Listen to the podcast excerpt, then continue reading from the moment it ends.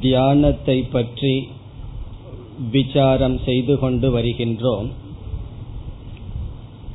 இதில் நான்கு விதமான தியானம் நம்மால் பார்க்கப்பட்டது.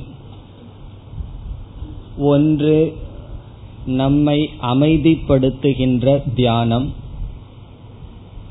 இரண்டாவது நம்முடைய மனதை ஒருமுகப்படுத்துகின்ற தியானம். மூன்றாவது நம்முடைய மனதை விரிவுபடுத்துகின்ற தியானம். நான்காவது நல்ல பண்புகளை தியானித்தல். Relaxation meditation concentration meditation expansion meditation value meditation என்று இதுவரை நான்கு விதமான தியானங்களை பார்த்தோம். இந்த நான்கையும் சேர்ந்து உபாசனம் என்று அழைக்கப்படுகின்றது. இதனுடைய பலன் ஆத்ம ஞானத்துக்கு நாம் தகுதியை அடைகின்றோம். உபனிஷத்தை கேட்கும் பொழுது அந்த சொற்கள் நமக்கு ஞானத்தை கொடுக்கின்றன. ஞானத்துக்கு அர்ஹதையை இந்த தியானங்கள் மூலமாக அடைகின்றோம். இனி இதற்கு பிறகு இரண்டாவது ஒரு தியானத்தை இப்பொழுது நாம் பார்க்க வேண்டும். அந்த தியானத்துக்கு நிதித்தியாசனம் என்று பெயர். தியானம் என்ற சொல்லை இரண்டாக நாம் பிரித்தோம். ஒன்று உபாசனம் இனி ஒன்று நிதித்தியாசனம். உபாசனையை நாம் பார்த்து முடித்தோம். இப்பொழுது நிதித்தியாசனத்தை பற்றி பார்க்கின்றோம். நிதித்தியாசனம் என்கின்ற தியானம் ஞானத்தை அடைந்ததற்கு பிறகு செய்யப்படுகின்ற தியானம். உபாசனம் என்கின்ற தியானத்தின் மூலமாக நம்மை நாம் தயார் செய்ததற்கு பிறகு வேதாந்த சிரவணம் அல்லது சாஸ்திரத்தை கேட்டல் என்ற சாதனையை செய்ய வேண்டும்.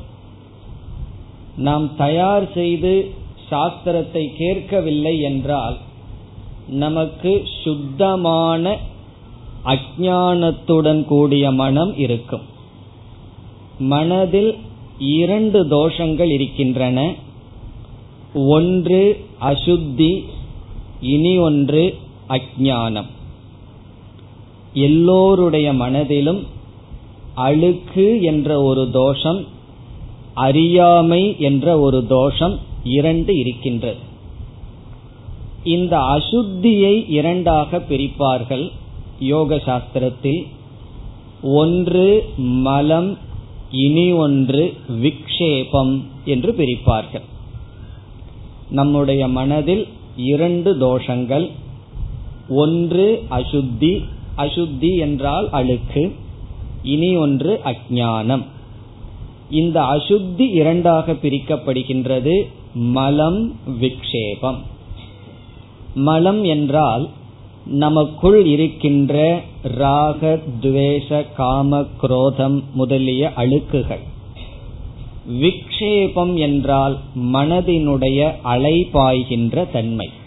ஓர் இடத்தில் அமைதியாக இல்லாத நிலை விக்ஷேபம். நாம் படித்த உபாசனையின் மூலமாக பிறகு உபாசனைக்கு முன் கர்மயோகம் என்ற சாதனையின் மூலமாக மனதில் இருக்கின்ற இந்த இரண்டு அசுத்தியை நீக்க வேண்டும்.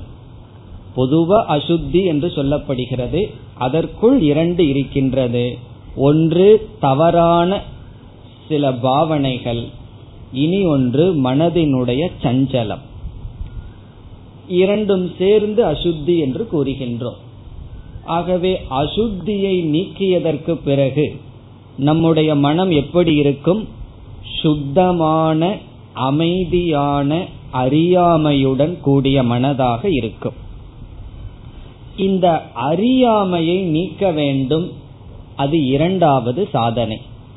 முதல் சாதனை கர்மயோகத்தில் ஆரம்பித்து உபாசனை அல்லது தியானத்தின் மூலமாக மனதில் இருக்கின்ற விக்ஷேபங்களை எல்லாம் நீக்கி அறியாமை மட்டும் மனதிற்கு இருக்கின்றது ஆனால் அசுத்தி இல்லை.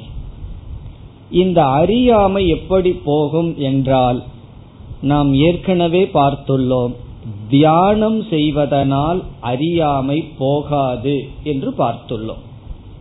புதிய ஒரு அறிவை அடைய வேண்டும் என்றால் அது தியானத்திலிருந்து வராது. அந்த அறிவு அறிவை கொடுக்கும் கருவியை பயன்படுத்துவதிலிருந்துதான் வரும் என்று படித்துள்ளோம். அறிவுக்கு பிரமா என்றும் அறிவை கொடுக்கும் கருவிக்கு பிரமாணம் என்றும் பெயர். இப்ப எந்த ஒரு பிரமா பிரமாணத்தின் மூலமாகத்தான் வரும். எந்த ஒரு அறிவும் அறிவை கொடுக்கின்ற கருவியின் மூலம் வரும். இது ஏற்கனவே கூறிய கருத்து ஆனால் முக்கியமாக இருப்பதனால் மீண்டும் இது கூறப்படுகின்றது. இனி நம்முடைய மனதில் ஒரு அறியாமை இருக்கின்றது. அந்த அறியாமை அறிவினால் தான் போகும். அறியாமை அறிவு வந்தால் சென்றுவிடும். அஜானத்தை நீக்குதல் அறிவினால். இருளை வெளிச்சத்தினால் நீக்குவது போல. இனி எதை பற்றிய அஜானம் என்றால் ஆத்மாவை பற்றிய பரம்பொருளை பற்றிய அல்லது நம்மை பற்றிய அஜானம் இது எல்லா ஜீவராசிகளுக்கும் பிறக்கும் பொழுதே இருக்கின்ற. நம் நம்முடைய சொரூப அஜானம் நம்மிடம் இருக்கின்ற. இனி நம்மை பற்றி அல்லது நம்முடைய சொரூபத்தை பற்றிய ஞானத்தை அடைய வேண்டும் என்றால் அதற்கு என்ன பிரமாணம் என்ற கேள்வி வரும்பொழுது உபனிஷத் அல்லது வேதாந்தம் அல்லது பகவத்கீதை முதலிய சாஸ்திரம் பிரமாணம். இப்ப சாஸ்திரமும் ஜடமாக இருக்கின்ற காரணத்தினால் நம்ம சாஸ்திரத்தை நேரடியாக படித்தால் நமக்கு ஏற்கனவே என்ன ஞானம் இருக்கின்றதோ அந்த அறிவுல தான் அந்த சொற்களினுடைய அர்த்தம் புரியும். ஆகவே சாஸ்திரத்தை கேட்க வேண்டும் படிக்க கூடாது. படிக்க கூடாது என்பதனுடைய பொருள் சாஸ்திரத்தை படித்தால் அதனுடைய அர்த்தம் நமக்கு விளங்காது. ஆகவே சிரவணம் என்பது சாதனை. இப்ப எது பிரமாணம் என்றால் வேதாந்த வாக்கிய சிரவணம். சாஸ்திரத்தை நாம் கேட்க வேண்டும். அப்படி கேட்டால் நமக்கு என்ன கிடைக்கின்றது? நம்மை பற்றிய அஜானமானது நீங்குகின்றது. சாஸ்திரம் வந்து என்னை பற்றி ஒரு புதிய கருத்தை கூறுகின்றது. இவ்வளவு நாளா என்னிடமே நான் இருந்து என்னையே நான் தெரியாமல் இருந்திருக்கின்றேன். இப்ப என்னை பற்றி ஒரு ஞானம் சாஸ்திரம் சொல்கின்றது. அந்த அறிவு அடைந்தவுடன் என்னை பற்றிய அஜானமானது நீங்குகின்றது. அறியாமை நீங்கியதற்கு பிறகும் சில சந்தேகங்களும் நமக்கு வரலாம்.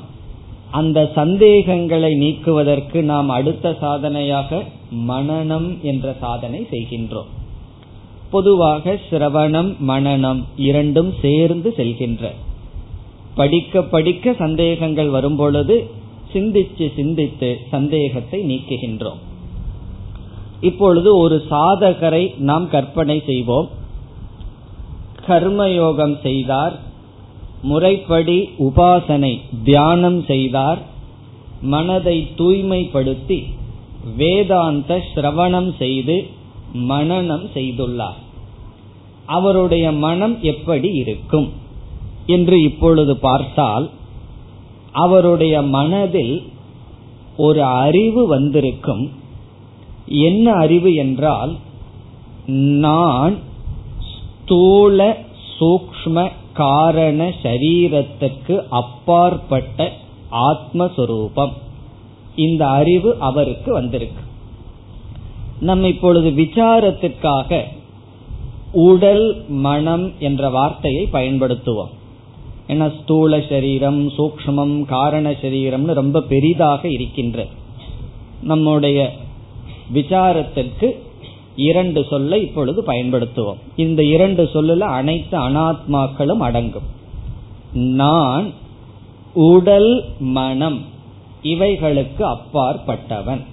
நான் இந்த உடல் அல்ல நான் மனம் அல்ல பிறகு நான் யார் என்றால் உடலையும் மனதையும் பிரகாசப்படுத்துகின்ற அறிவு சொரூபம் சைத்தன்ய சொரூபம். பிறகு நான் எவ்வளவு நாள் உயிரோடு இருப்பேன் என்றால் நான் சத் சொரூபம் என்னுடைய சொரூபமே இருத்தல். ஒரு காலத்துல வந்து செல்பவன் அல்ல நான் என்றும் இருப்பவன். இப்ப மரணமற்ற நித்தியமான அறிவு சொரூபமானவன் நான். இந்த அறிவு யாரிடம் இருக்கும்? நம்ம இப்போ ஒருவர் கற்பனை பண்ணி வச்சிருக்கோம். கர்மயோகம் செய்து உபாசனை செய்து மனத்தில் உள்ள அசுத்தியை நீக்கி சிரவணம் செய்து மனநம் செய்தவருடைய மனதில் இந்த அறிவு தெளிவாக இருக்கு. என்ன அறிவு? நான் என்ற சொல்லுக்கு பொருள் இந்த உடலோ மனதோ அல்ல நான் அறிவு சுரூபம் எனக்கு மரணம் என்பது இல்லை. பிறகு இந்த உடல் மனம் உலகம் இவைகளெல்லாம் என்ன என்றால் இவைகளெல்லாம் வெறும் தோற்றம் வெறும் கற்பனையே உண்மையல்ல மித்தியா என்ற அறிவு அவருக்கு இருக்கு. இனி அடுத்த கேள்வி இதற்கு மேல என்ன இருக்கு? என்றால் ஒன்னும் கிடையாதுதான். இந்த அறிவு அடைஞ்சதற்கு பிறகு நான் ஆத்மஸ்வரூபம் என்ற அறிவை அடைந்ததற்கு பிறகு என்ன இந்த உலகத்துல செய்ய வேண்டியது இருக்கு அப்படின்னு சொன்னா உண்மையில் ஒன்றும் கிடையாது. காரணம் என்ன? அதற்கு பிறகு அவர் இந்த உடல்ல நோய் வந்துட்டதுனால மனதுல துயரப்படுவாரா? அல்லது யாராவது அவமானப்படுத்திட்டாங்கன்னு சொல்லி துயரப்படுவாரா? அல்லது ஏதாவது பொருளுக்காக பொருள் நம்மை விட்டு சென்று விடும்னு பயப்படுவாரா என்றால் கிடையாது. அல்லது யாரையாவது பார்த்து பொறாமப்படுவாரான்னு சொன்னா அதுக்கும் வழி இல்லை. இருக்கிற ஆத்மா ஒன்று அப்படி வேற புரிஞ்சு வச்சிருக்க ரெண்டாவது ஆள் இருந்தா தேனா பொறாமப்படுறது இப்ப இவருடைய மனத்தில் என்ன இருக்க வேண்டும்? நான் ஒரு ஆத்மஸ்வரூபம் இருக்கிறது ஒரே ஒரு தத்துவம் அது பிரம்மன்னு சொன்னா என்ன ஆத்மான்னு சொன்னா என்ன பல பெயர்கள் சொன்னாலும் அழியாத ஒரு தத்துவம் தான் இருக்கு. அது நான் அப்படிப்பட்ட என் மீது உடலும் மனமும் உலகமும் ஏற்றி வைக்கப்பட்டிருக்கிறது. இந்த அறிவு அவருக்கு இருக்கின்றது. இந்த அறிவினுடைய பலன் உலகத்திலிருந்து எந்த சூழ்நிலையினால் அவர் பாதிக்கப்படுவதில்லை. காரணம் என்ன? இந்த அறிவு தெளிவாக இருக்கிறது. நான்கிற புத்தி உடம்புல இருந்தால்தானே உடம்புக்கு வர்ற கேடெல்லாம் எனக்கு வரும். நான்கிற உணர்வு மனதில் இருந்தால்தானே மனதுக்கு வருகின்ற கேடு எனக்கு வரும். நானோ உடல் மனம் இதை பிரகாசப்படுத்துபவன். அவைகள் நான் அல்ல என்று புரிந்துள்ளார். இவ்விதம் புரிந்துள்ள போதிலும் அந்த சாதகனால் இனி ஒரு கஷ்டமானது சந்திக்கப்படுகின்றது இனி ஒரு தடை அந்த சாதகனுக்கு வருகின்றது இதற்கு முன்னாடி அந்த சாதகன் அல்லது அந்த ஜீவாத்மா துயரப்படுறான்னு சொன்னா காரணத்தை சொல்லிடலாம் ஒருவர் வந்து உடல் கொஞ்சம் நோய்வாய்ப்படுகிறது அதனால துயரப்பட்டு இருக்கார் வழி வேற துயரம் வேற. உடலுக்கு வர்ற வழி அது வேறு. அதை குறிச்சு வர்ற துயரம்ங்கிறது வேறு.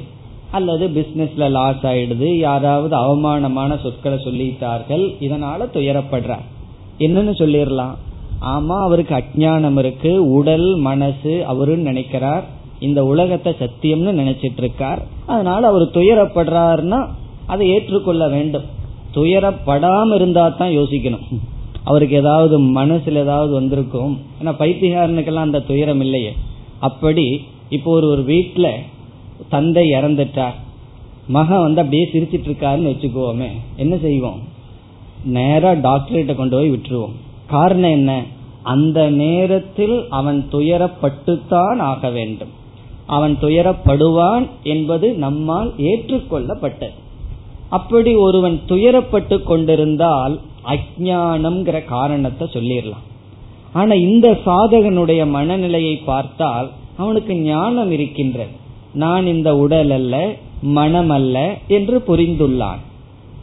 இருந்தாலும் அவன் சந்திக்கின்ற ஒரு இடையூறு தடை என்னவென்றால் இந்த ஞானத்தினால் இந்த ஞானத்தில் அவனால் நிற்க முடியவில்லை. வழுக்கி விழுந்து விடுகின்றான்.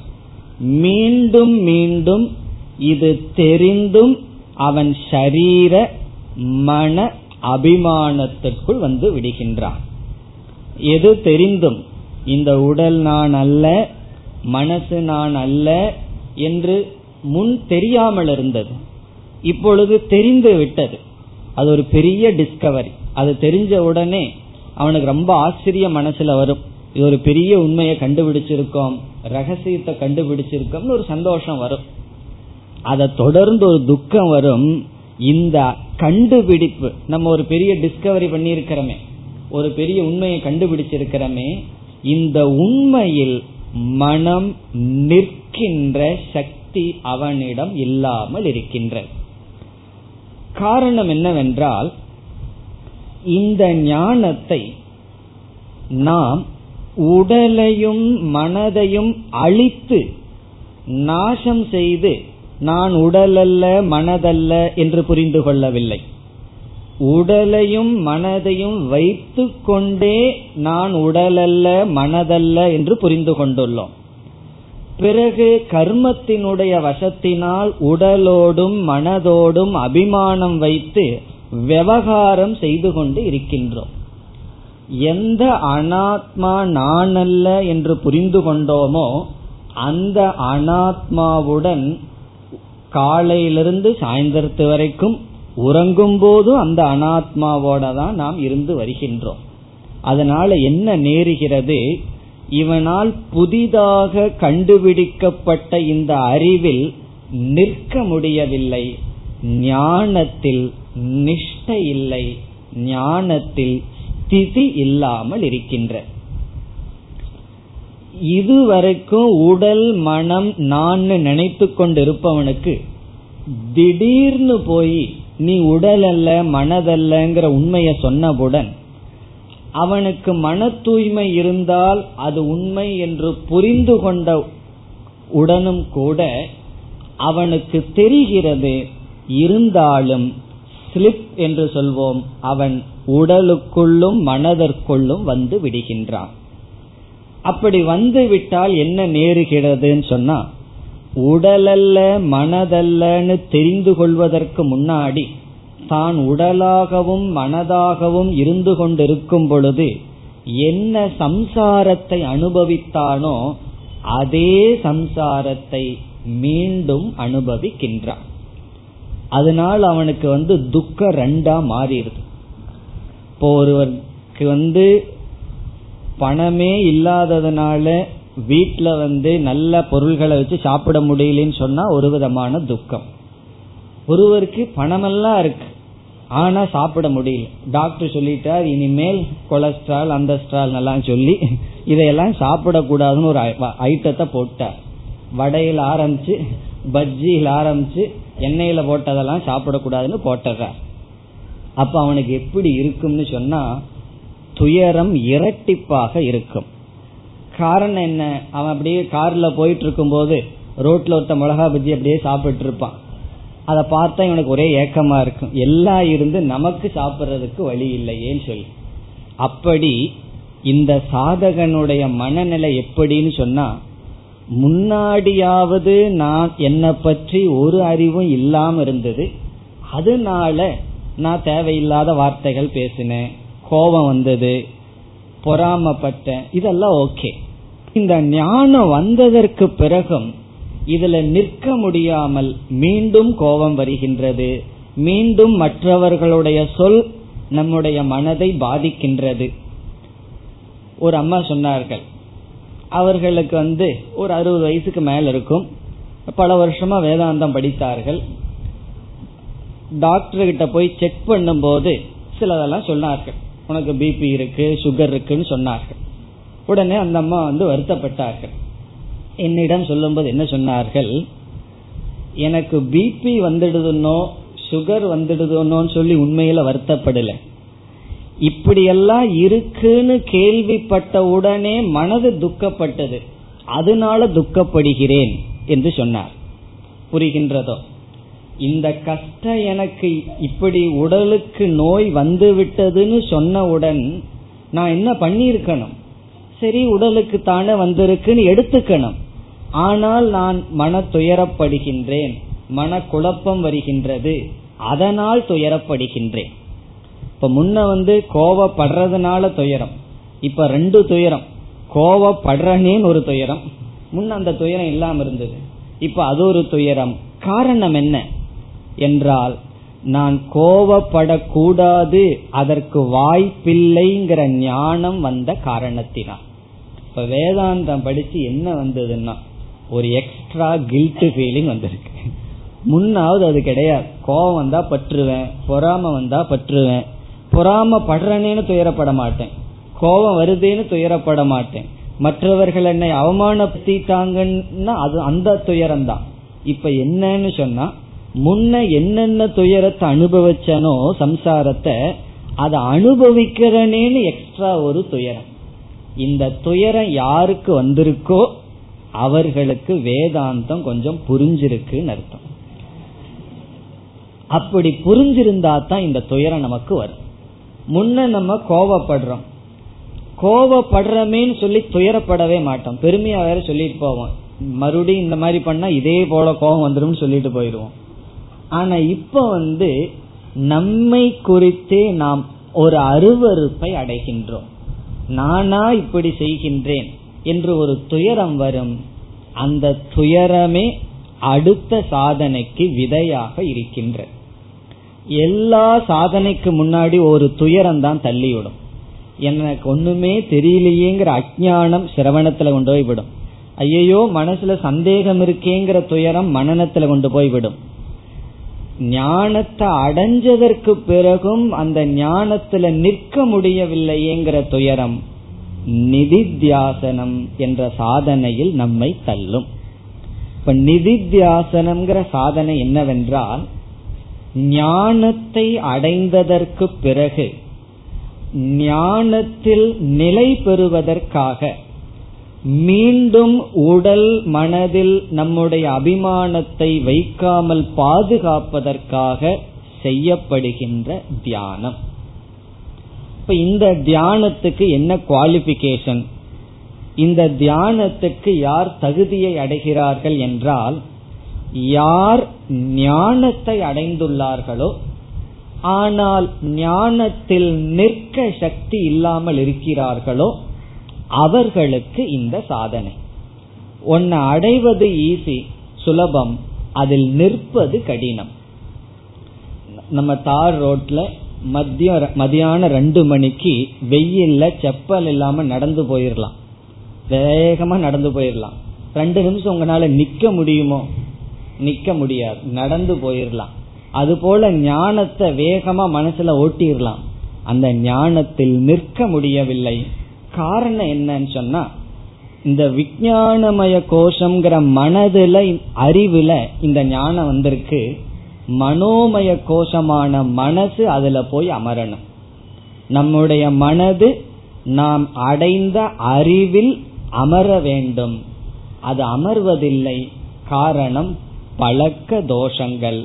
நம்ம மனசாகவே நம்மை நினைத்து உடலாகவே நினைத்து அந்த சம்ஸ்காரங்கள் அந்த வாசனைகளினால் நம்முடைய சுவாவம் நம்மை ஞானத்தில் நிற்க தடையாக இருக்கின்றது.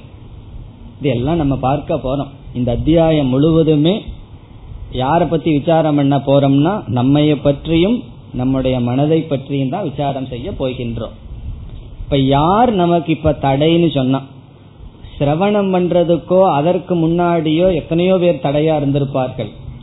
கடைசியா நமக்கு தடையாக இருப்பவர்கள் நம்முடைய சுவாவம் அப்படின்னு என்ன? நாம் தான்.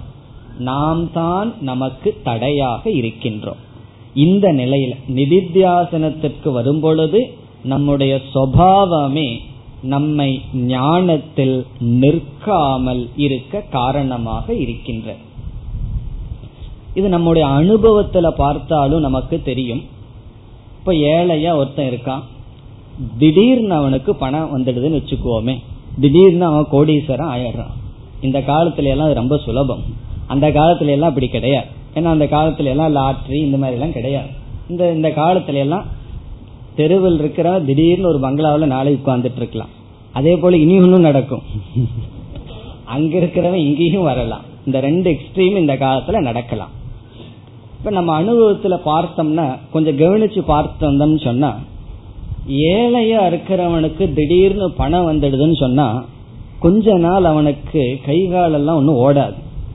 அவன் சேர்லையும் கூட முழுமையா உட்கார தெரியாது. ஒரு ஓரத்துல தான் உட்காருவான். ஏன்னா அப்படிதான் உட்கார்ந்து பழகி இருக்கான் காரணம் என்னன்னு சொன்னா அந்த பழக்க தோஷம் வந்து அந்த ஒரு நான் வந்து இவ்வளவு செல்வத்துக்கு அதிபதினு ஓன பண்ணிக்கிறதுன்னு ஒன்று இருக்கு. அதுக்கு கொஞ்சம் காலமாகும். அதனால நீங்க ஒரு ஹிஸ்டரிய பார்த்தீங்கன்னா சரித்திரத்தை எடுத்து பார்த்தோம்னா சில நடிகர்களாகட்டும் ஏழ்மையிலிருந்து திடீர்னு பணம் வந்தவர்களுக்கு மனது கொஞ்சம் பாதிக்கப்படும். காரணம் என்னன்னா அவ்வளவு ஒரு பெரிய செல்வத்துக்கு அதிபதினு நினைக்கும் பொழுதே ஒரு பெரிய அதிர்ச்சியை கொடுக்கும். கொஞ்ச நாள் ஆகும் இந்த செல்வத்துக்கு அதிபதியா இருந்து பழகுவதற்கு. ஆனா அந்த ராயல் ஃபேமிலியிலிருந்து வர்றானே. அவன் ஏழையா இருந்தாலும் அவனுக்கு வந்து அந்த தோரணை அவங்கிட்ட இருக்கும். இவனுக்கு கொஞ்சம் அல்லது ரெண்டு மூணு ஜெனரேஷன் ஆகணும். எதுன்னு சொன்னா பொருளை வந்து ஓனப் பண்ணிக்கிறது. அதே போலதான் ஞான விஷயத்தில். ஒரு ஒரு ஏழையா இருந்து திடீர்னு செல்வந்த ஆனவரை பல வருடங்களுக்கு முன்னாடி நான் பார்த்திருக்கேன். ஒரு நாள் அவர் வீட்டுக்கு காலையில ஆறரை மணிக்கு போக வேண்டியது இருந்தது. பாக்கெட்ல வந்து நூறு ரூபா நோட் ஒரு கத்த பாக்கெட்ல வச்சிருந்தார். சும்மா அதுக்கப்புறம் தெரிய வந்தது இருபத்தி நாலு மணி நேரமும் ஒரு பஞ்ச் ஆஃப் பணத்தை எடுத்து பாக்கெட்ல வச்சுக்குவார். அதை வச்சு பார்த்துட்டு இருக்கிறதுல அவருக்கு ஒரு சந்தோஷம்.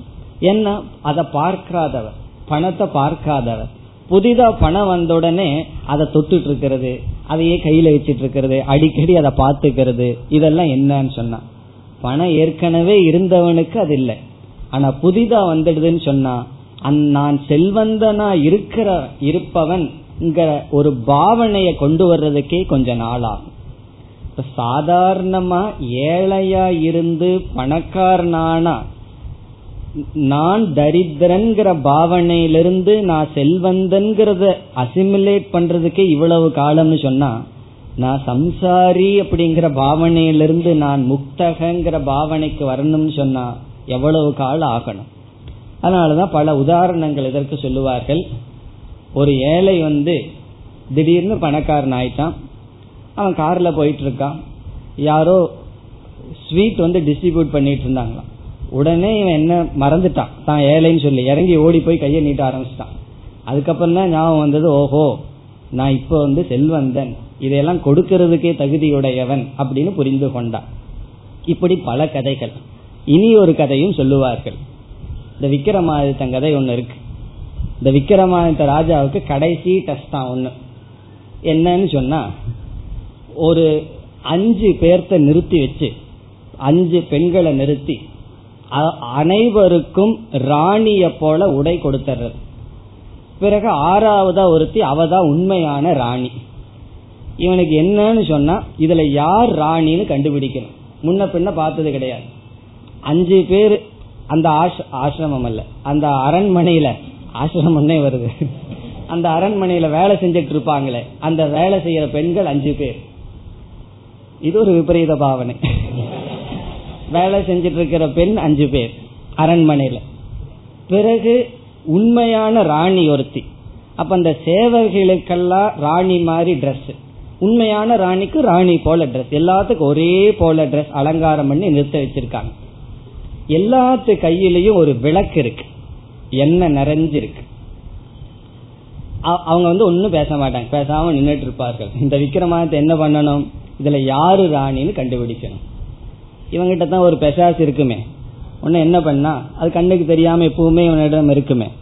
அதை அனுப்பிச்சு அவர்கள் கையில் இருக்கிற அந்த விளக்க கொஞ்சம் அசைக்க சொல்லிட்டான். அப்ப என்ன ஆகும்னு சொன்னா எல்லாருடைய கையில் இருக்கிற எண்ணெய் கொஞ்சம் சிந்திடும். இதுதான் அவன் செய்ய சொன்னது. அதற்கு பிறகு அவர்களை எல்லாம் அப்ப கண்டுபிடிச்சிட்டா அவதான் ராணின்னு சொல்லி. ஏன்னா இவர்களெல்லாம் யாருன்னா? வேலை செஞ்சிட்டு இருக்கிற கேசுக. இத ராணியோட கொடுத்தாலும் என்ன இருக்கும்னு சொன்னா அதே சுவாவம் இதுக்கு பல கதைகள் சொல்லுவார்கள். அந்த சுவாவத்தை விட முடியாது. ராணி மாதிரி ட்ரெஸ் பண்ணலாம் ஆனா ராணியா ஆக முடியாது. அதே போல வந்து நான் ஞானின்னு சொல்லலாம். ட்ரெஸ் பண்ணிக்கலாம். ஆனா ஞானியா ஆகிறது அப்படிங்கிறது வேற. அதற்கு யார் தடையா இருக்கா? நம்முடைய சுவாவம் நம்முடைய சுவாவமே நம்முடைய சம்ஸ்காரங்கள் வாசனைகள் நமக்கு தடையாக இருக்கின்றது. அதனால என்ன செய்யணும் சொன்னா இந்த ஞானத்துக்கு பிறகும் இந்த பாவனையிலிருந்து இந்த பாவனைக்கு தான் சாஸ்திரத்துல விபரீத பாவனா என்று சொல்லப்படுகிறது. இந்த விபரீத பாவனையிலிருந்து விடுதலை அடைய செய்யப்படுகின்ற தியானத்துக்கு நிதித்தியாசனம் என்று பெயர். இதுதான் நிதித்தியாசனத்தினுடைய நிலை அல்லது அவசியம். இனி நிதித்தியாசனத்துல என்ன செய்வோம் என்பது அடுத்த கேள்வி. மேலும் அதிகமா நிதித்தியாசனத்தை பத்தி எல்லாம் நம்ம பார்க்க போறோம். நிதித்தியாசனத்துல என்ன செய்வோம்னு சொன்னா நிதித்தியாசனத்தில் நாம எந்த ஞானத்தை அடைந்தோமோ அதை மீண்டும் மனதிற்கு கொண்டு வந்து அந்த ஞானத்திலேயே இருந்து பழகுதல். அதுதான் நம்ம நிதித்தியாசனத்துல செய்யறோம். இப்ப நிதித்தியாசனம்ங்கிற தியானத்துல விஷயமா என்ன இருக்குன்னு சொன்னா நாம் அடைந்த ஞானம். எந்த அறிவை அடைஞ்சோமோ நான் உடல் மனதிற்கு அப்பாற்பட்டவன் எனக்கு மரணம் இல்லை இப்படி எந்த ஞானத்தை அடைஞ்சோமோ அதில் இருந்து பழகுதல். இந்த நிதித்தியாசனம் இரண்டு வகைப்படும். ஒரு விதமான நிதித்தியாசனம் என்னவென்றால் எல்லா நேரத்திலும் அல்லது எப்பொழுதெல்லாம் இந்த ஞானத்தை மனசுக்கு கொண்டு வர்றோமோ அதெல்லாம் நிதித்தியாசனம் என்று சொல்லப்படுகிறது. எந்த நேரத்துல இந்த அறிவு நான் உடல் மனம் அல்ல நான் ஆத்மஸ்வரூபம்ங்கிற அடைந்த அறிவு மனதுக்கு கொண்டு வர்றமோ அதெல்லாம் நிதித்தியாசனம் என்று சொல்லப்படுகிறது. இந்த ஞானத்தை அடைஞ்சதற்கு பிறகும் ஒருவர் வந்து சிரவணம் பண்றாருன்னு வச்சுக்குவோமே அவர் ஞானத்தை அடைஞ்சிட்டார். மீண்டும் காலம் இருக்கு அல்லது விதவிதமான உபனிஷத்தை கேட்கலாம் விதவிதமான கோணத்திலையும் கேட்டால் அந்த சிரவணமே நிதித்தியாசனம் ஆகிறது ஞானத்துக்காக கிளாஸ்ல உட்கார்ந்தோம்னா அது சிரவணம்.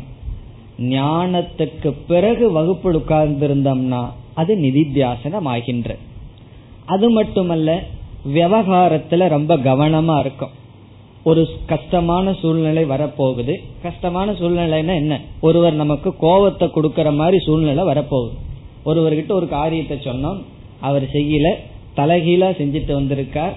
அது மட்டுமல்ல பொய்ய வேற சொல்றார். அவரை நம்ம சந்திக்கிற சூழ்நிலை வருது. வர்றதுக்கு முன்னாடி நம்ம வந்து போருக்கு போற மாதிரி தயார் பண்ணிக்கணும்.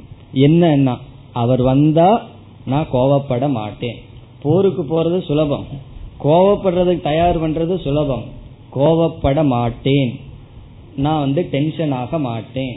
தப்பான வார்த்தைகளை பயன்படுத்த மாட்டேன். அமைதியாக இருந்து செய்ய வேண்டியதை செய்வேன். அவருக்கு தண்டனை கொடுக்கலாம் அது வேற. ஆனா செய்ய வேண்டியது அமைதியாக இந்த ஞானத்திலிருந்து என்ன என்னை விளக்கி கொள்ளாமல் நான் ஞானியாக இருந்து இந்த செயலை செய்வேன். இப்போ ஒவ்வொரு சூழ்நிலையையும் நான் முக்தனாக இருந்து அந்த சூழ்நிலையை சந்திப்பேன் என்று எப்பொழுதெல்லாம் நம்ம ஜாகிரதையா இருக்கிறோமோ அலர்ட்டா இருக்கிறோமோ அதெல்லாம் நிதித்தியாசனம் என்று சொல்லப்படுகிறது. இப்ப நிதித்தியாசனம்னு சொன்னா இந்த அறிவை மீண்டும் கொண்டு வந்தா அது நிதித்தியாசனம். கேசட்ல நம்ம கேட்டுட்டு இருக்கும்போது என்ன செய்வோம்? கொஞ்சம் ஓட விட்டுட்டு ரீவைண்ட் பண்ணி மறுபடியும் கேட்போம். அப்படி இந்த ரீவைண்ட் பண்றதுதான் நிதித்தியாசனம். மீண்டும் நம்முடைய அறிவை கொண்டு வந்து நிலைக்க முயற்சி செய்தல் அது ஒரு விதமான நிதித்தியாசனம். அதுக்கு வந்து தேசம் காலம் இந்த நியமங்கள் எல்லாம் கிடையாது. எங்க வேணாலும் எப்படி வேண்டுமானாலும் நம்ம பாத்ரூம்ல குளிச்சிட்டு இருக்கும் போது இந்த ஞானத்தை கொண்டு வந்தாலும் அதுவும் நிதித்தியாசனம் ஆகிறது. பிறகு இனி ஒரு விதமான நிதித்தியாசனம் அது உபாசனையைப் போல ஓர் இடத்தில் அமர்ந்து உபாசனைக்கு உரிய சில நியமங்களை எல்லாம் பின்பற்றி அந்த நியமங்களை எல்லாம் நம்ம இந்த அத்தியாயத்துல பார்க்க போறோம். அந்த நியமங்களை எல்லாம் பின்பற்றி கண்ணை மூடி அமர்ந்து தியானத்தை போல் செய்கின்ற நிதித்தியாசனம். இதுவும் அவசியம் காரணம் என்னவென்றால் நாம் முதல் சொன்ன நிதித்தியாசனம் சொல்வதற்கு மிக மிக எளிமை. ஆனா அதை கடைபிடிக்கிறது ரொம்ப கஷ்டம். எந்த நேரத்துல கவனமா இருக்கணுமோ அந்த நேரத்துல தான் கவனமா இருக்க மாட்டோம். அதுக்கு முன்னாடி கவனமா இருப்போம் அதுக்கு பின்னாடி கவனமா இருப்போம். அவர் வர்றார் அவர் நினைச்சாவே எரிச்சலா இருக்கு அவரோட கவனமா இருக்கணும்னு முன்னாடி நினைச்சிருப்போம். அவர்கிட்ட பேசி முடிஞ்சதுக்கு அப்புறம் நினைப்போம். அவரை பார்த்துன்னே மறந்துடுவோம். பிறகு என்ன ஆகும்னா அந்த பழைய சம்சாரி வந்து விடுவான். இந்த முருங்க மரத்துல அதே வேதாளம் போய் போய் உட்கார்ந்துக்கும் அந்த வேதாளம் மீண்டும் நம்முடைய மனதுக்கு வந்து விடும். ஆகவே அலர்ட்டா இருக்கணும் அப்படின்லாம் சொல்லிடலாம். ஆனால் அது கடினம். கடினம்னா கொஞ்சம் நாளுக்கு பிறகுதான் கவனமா இருக்கிற சக்தி நமக்கு வரும். அதற்கு முன்னாடி என்ன செய்யறோம் உபாசனைய போலயே டெய்லி ஜபமெல்லாம் பண்ணிட்டு இருப்போம். அந்த நேரத்துல என்ன செய்யறோம்? அமர்ந்து உபாசனைக்குரிய சில நியமங்களை எல்லாம் எடுத்துக்கொண்டு ஆனால் மனதில் ஆத்மஸ்வரூபத்தை தியானித்தல். இது வந்து தியானம் போலவே. நம்ம முதல் சொன்ன நிதித்தியாசனம் உண்மையிலே தியானம் சொல்ல முடியாது. ஏன்னா பேசும்போது சிந்திக்கும் போது விவகாரம் பண்ணும் போது கவனமா இருப்பது. இது இதற்குன்னு தனி காலத்தை ஒதுக்கி அமர்ந்து செய்கின்ற தியானம். ஆனா உபாசனைக்கு விஷயம் வேறு. நிதித்தியாசனத்திற்கு விஷயம் ஞானம். அறிவுதான் நிதித்தியாசனத்திற்கு விஷயம். இந்த நிதித்தியாசனத்துக்கு விஷயம் ஆத்ம ஞானம் எப்போ ஆக முடியும்னா ஆத்ம ஞானத்தை அடைஞ்சதற்கு பிறகு செய்கின்ற காரணத்தினால். இது இரண்டாவது விதமான நிதித்தியாசனம். உண்மையில் இரண்டாவது விதமான நிதித்தியாசனத்தை தான் ஆரம்பத்தில் அதிக காலம் செய்ய வேண்டும். அது அவசியமும் கூட. பிறகு இனி ஒரு கருத்தும் இருக்கின்றது. ஒவ்வொருவருடைய வாழ்க்கையில் ஒவ்வொருவருடைய அந்த கரணத்தில் அவருக்கு என்று தனிப்பட்ட சில பலகீனங்கள் பாதிப்புகள் இருக்கும். இப்ப நம்ம ஒவ்வொருவருடைய வாழ்க்கையும் ஒவ்வொரு மாதிரி இருந்திருக்கு. ஒருவருக்கு வந்து தாயிடமிருந்து அன்பு கிடைச்சிருக்கலாம் கிடைக்காம இருக்கலாம். ஒருவர் நண்பர்களிடமிருந்து அவர்கள் துரோகம் செய்யப்பட்டிருக்கலாம். அதிலிருந்து ஒரு கஷ்டம் வந்திருக்கலாம். அப்படி ஒவ்வொருவருடைய மனதும் ஒவ்வொரு விதத்துல பாதிப்பை அடைந்திருக்கும். எந்த விதத்துல அதிகமா பாதிக்கப்பட்டிருக்கோ அந்த ஊண்டிங் சொல்றது அது மனதுக்குள்ள ஆழ்ந்து இருந்ததுன்னா அதை நீக்கிறதுக்கு தனி எஃபர்ட் செய்தாக வேண்டும். அதுக்கு ஒரு உதாரணம் கூறினால் நமக்கு புரிந்துவிடும். ஒரு அன்பர் வந்து என்னிடம் சொன்னார் நான் ஏதோ பேசிட்டு இருக்கும் போது ஒரு பைத்தியத்தை பத்தி ஏதோ ஒரு ஜோக் வந்து நான் சொன்னேன். பேசி பொதுவா ஜோக் சாதாரணமா சொல்றது இல்ல அன்னைக்கு நீ அவர்கிட்ட ஒரு பைத்திய சம்பந்தமான்னு சொன்னேன். உடனே அவர் ரொம்ப சீரியஸ் ஆயிட்டார். அதுக்கு முன்னாடி தேவையில்லாத ஜோக் அவரு சொல்லிட்டு இருந்தார். அதற்கு பிறகு சொன்னார் என்னுடைய குடும்பத்தில் என்னுடைய அண்ணன் வந்து பதினெட்டு வயது மூளை வளர்ச்சி இல்லாம இருந்து இறந்து விட்டார். அந்த பாதிப்பு மனசுல ரொம்ப இருந்தது.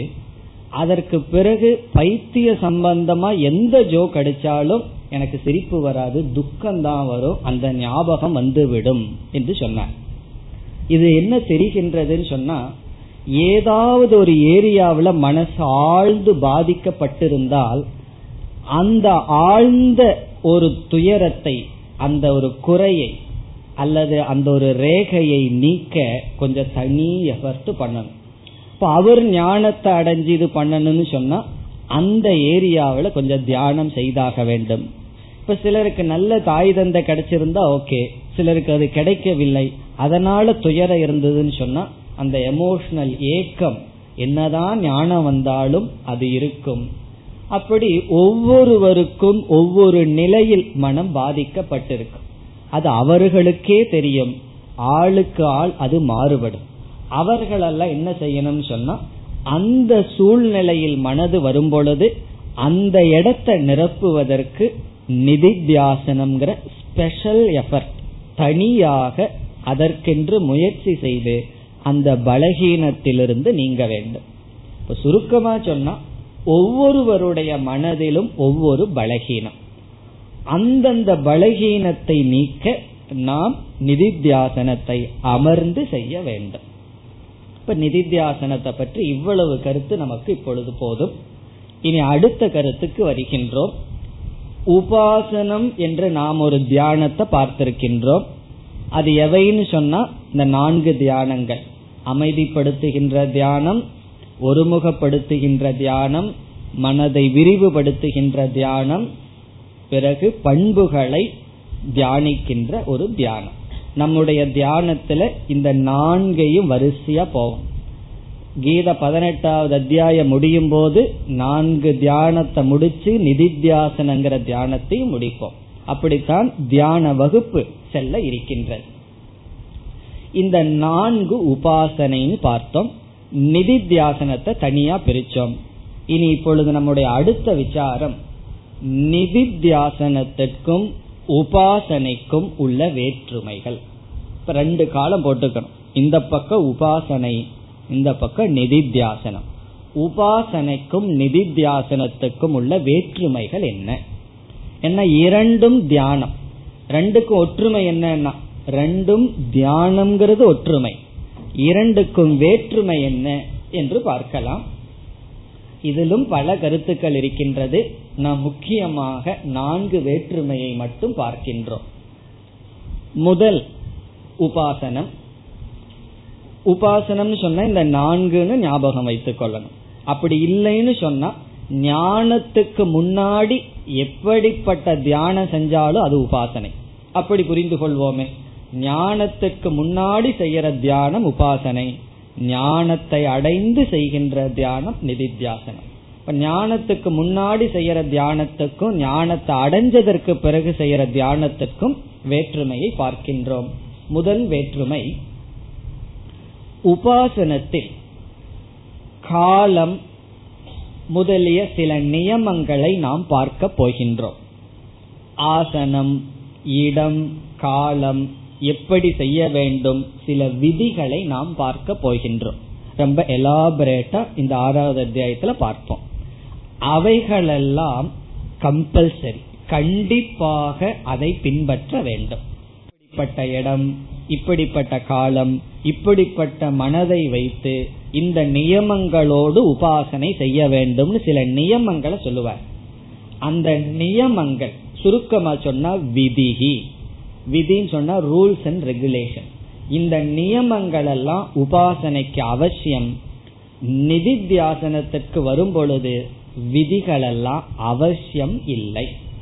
உபாசனையில சொன்ன விதிகளை நம்ம பின்பற்றலாம். ஆனா அவசியம் கிடையாது. இப்ப இந்த நேரத்துல தான் உபாசனை தியானம் பண்ணணும். இந்த மாதிரி உணவு உட்கொண்டுதான் தியானம் பண்ணணும். தியானத்துக்கு முன்னாடி உணவு வந்து வயிறு கொஞ்சம் காலியா இருக்கணும். இப்படி எல்லாம் சில விதிகள் இருக்கு. இவைகளெல்லாம் கம்பல்சரி உபாசனையில் இல்லையே நான் விருப்ப போல செய்வேன்னு சொன்னா பிறகு உபாசனையே செய்ய முடியாது. அந்த விதிகளோட உபாசனை செய்யணும். நிதித்தியாசனத்துக்கு வந்து விட்டால் விதிகள் கம்பல்சரி இல்லை. அப்ப விதி இல்லாம செய்யணுமாங்கிறதல்ல. விதிப்படியும் எடுத்துக்கொள்ளலாம் விதி இல்லாமலும் இருக்கலாம். எந்த நேரத்துல ஞானத்தை கொண்டு வர்றோமோ அது நிதித்தியாசனம் ஆகிறது.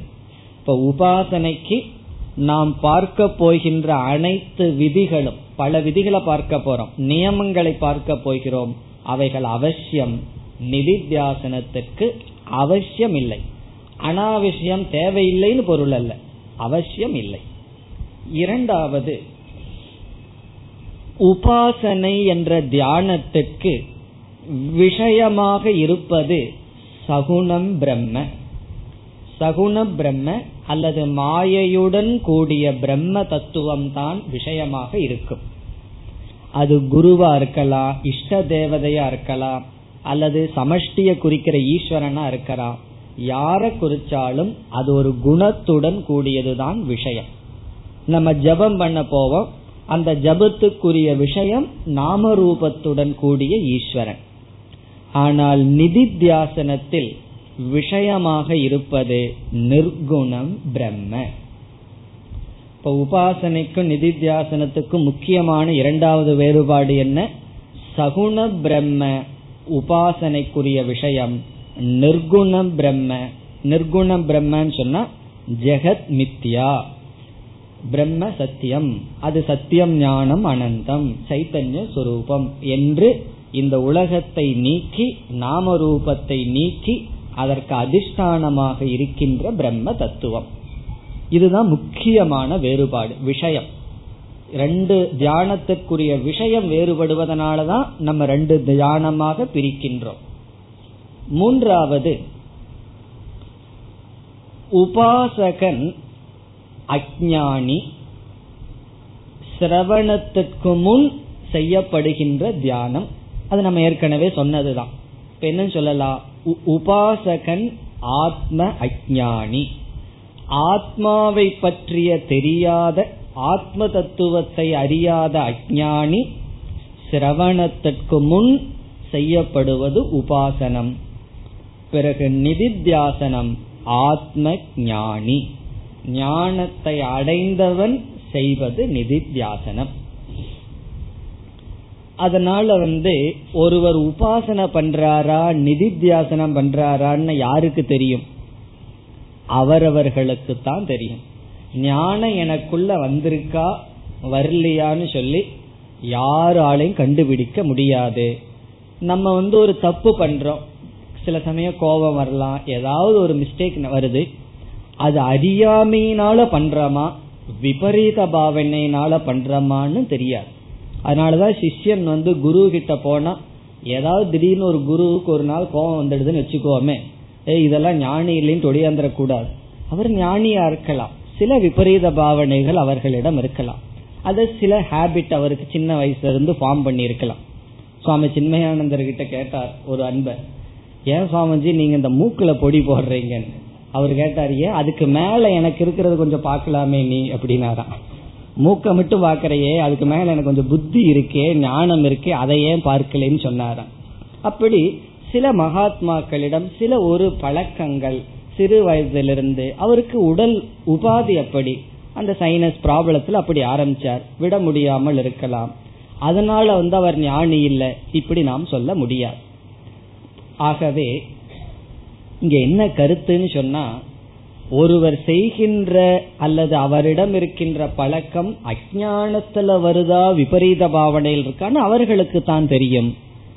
இங்கு ஞானி விபரீத பாவனையில தப்பு செய்கின்றான். சில தவறுகள் பெரிய தவறெல்லாம் நடக்காது. அதை நீக்குவதற்காக செய்வது நிதித்தியாசனம். ஆகவே ஞானி இங்கு சாதகன். அஜானி உபாசனைக்கு சாதகனாக இருக்கின்றான். இனி நான்காவது இறுதியாக உபாசனையினுடைய பலம் இரண்டு.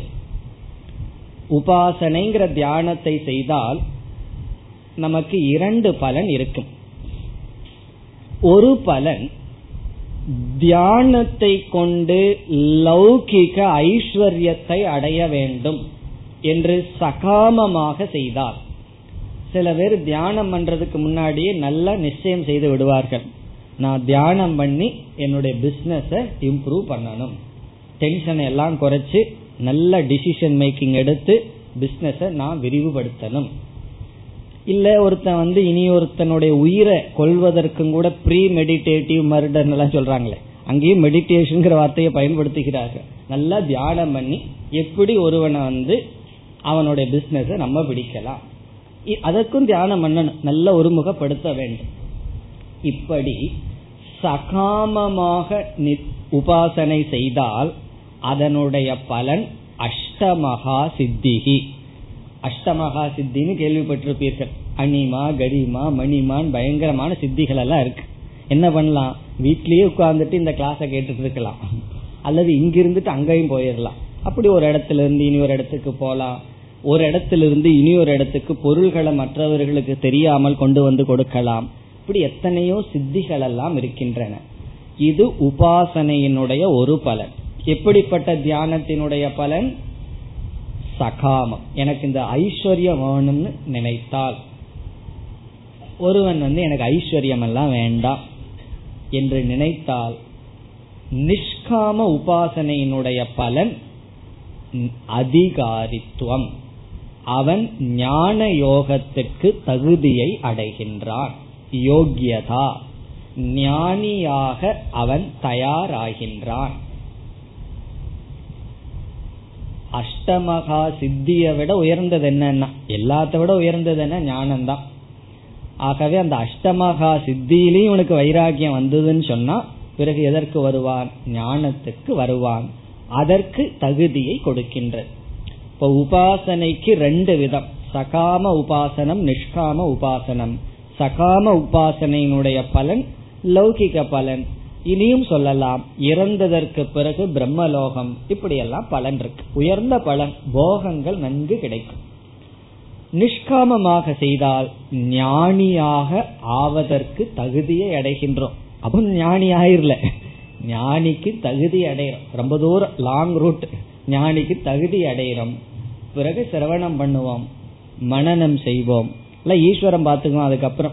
தகுதி அடைஞ்சிட்டனே சிரவணத்துக்கு மனநத்துக்கு சந்தர்ப்பம் கிடைக்கலையேன்னா தகுதியை அடைந்தால் பகவான் எல்லாம் சேர்த்து வைப்பார் ஏன்னா உலகம் ரொம்ப வாஸ்ட் யாரை எங்க சேர்த்தணுமோ அது பகவான் செய்வார். பிறகு அவன் என்ன செய்வான்? சிரவணம் மனநம் நடக்கும்.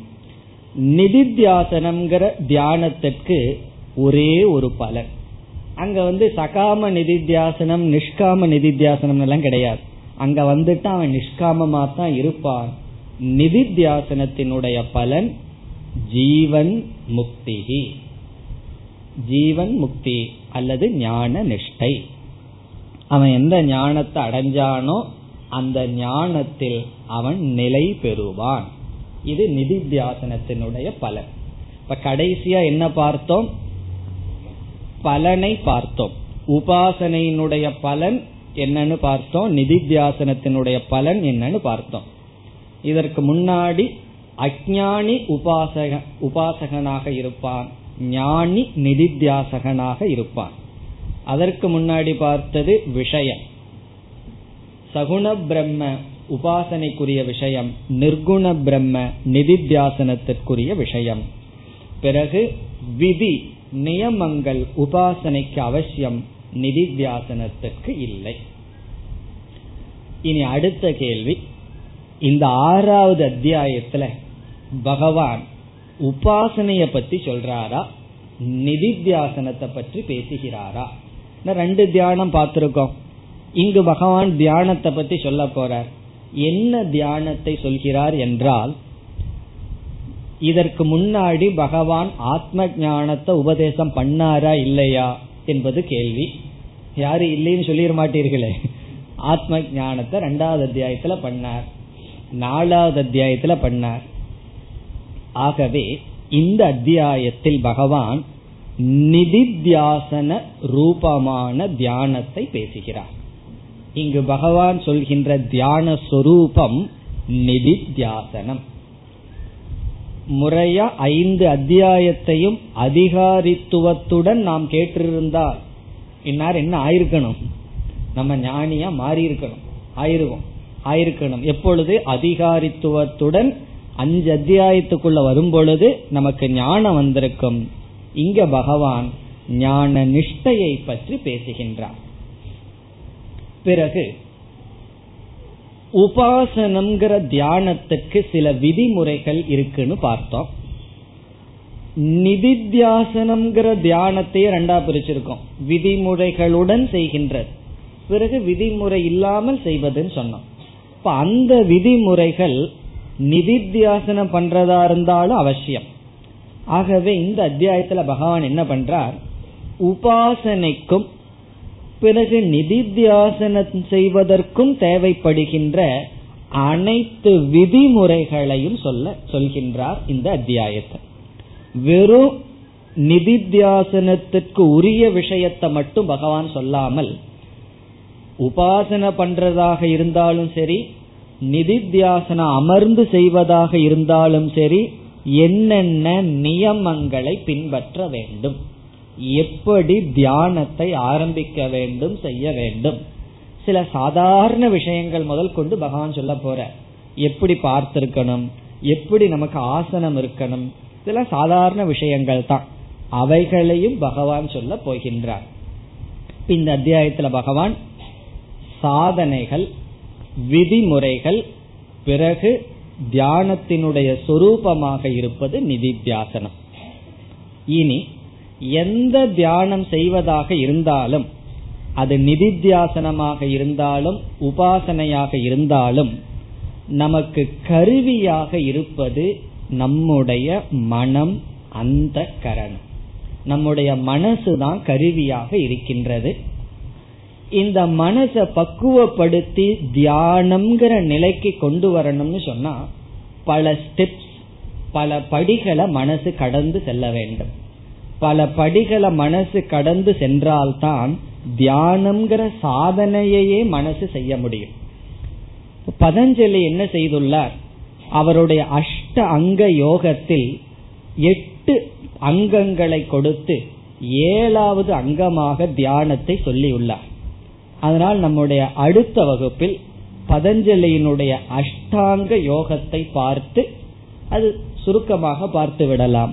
அதை பார்த்துட்டு பிறகு நாம் ஆறாவது அத்தியாயத்திற்குள் செல்லலாம் ஓம் போர் நமத போர் நமிதம் போர் நமுதச்சதே பூர்ணய பூர்ணமாதாய பூர்ணமேவாவசிஷ்யதே ॐ शान्ति शान्ति शान्तिः